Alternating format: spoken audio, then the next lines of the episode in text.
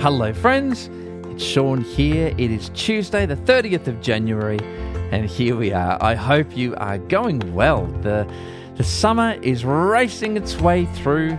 We have only got a month left, and then things start to change. The seasons come, bring us some cool, some changing foliage on the trees. Unless you're in the other half of the world, in which case it's all reversed and Oh, that sounds lovely coming into summer again, but no, we are enjoying a gorgeous, gorgeous summer down here in the Tasmanian Southlands, if that's even a thing.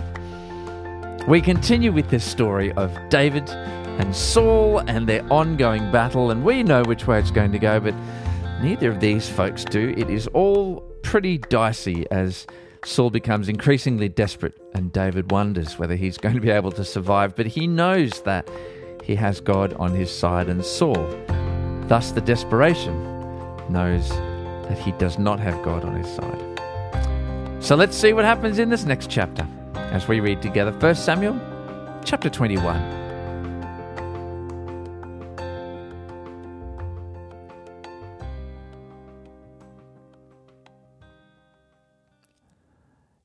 David went to the town of Nob to see Ahimelech the priest Ahimelech trembled when he saw him. Why are you alone? he asked. Why is no one with you? The king has sent me on a private matter, David said. He told me not to tell anyone why I am here. I have told my men where to meet me later.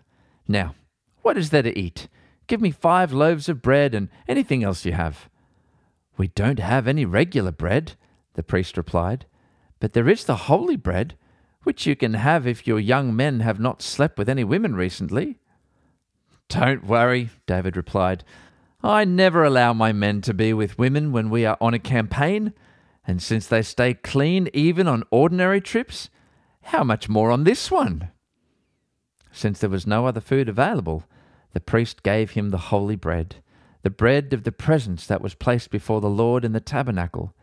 It had just been replaced that day with fresh bread. Now Doeg, the Edomite, Saul's chief herdsman, was there that day, having been detained before the Lord. David asked Ahimelech, Do you have a spear or sword? The king's business was so urgent that I didn't even have time to grab a weapon. I only have the sword of Goliath the Philistine, whom you killed in the valley of Elah, the priest replied. It is wrapped in a cloth behind the ephod. Take it if you want it, for there is nothing else here. There is nothing like it, David replied. Give it to me. So David escaped from Saul and went to King Achish of Gath. But the officers of Achish were unhappy about his being there. Isn't this David, the king of the land? They asked. Isn't he the one the people honor with dances, singing, Saul has killed his thousands and David his ten thousands?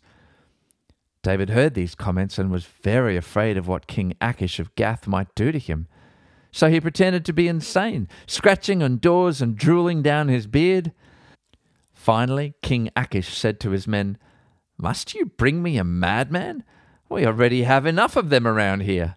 Why should I let someone like this be my guest?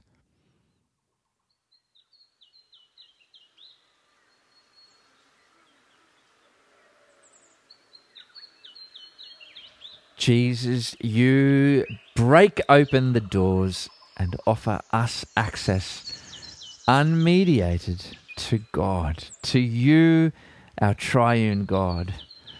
Thank you that you and your sacrifice is enough to present us before the throne, perfect and able to be in your presence, able to be in the presence of your Father and the Spirit.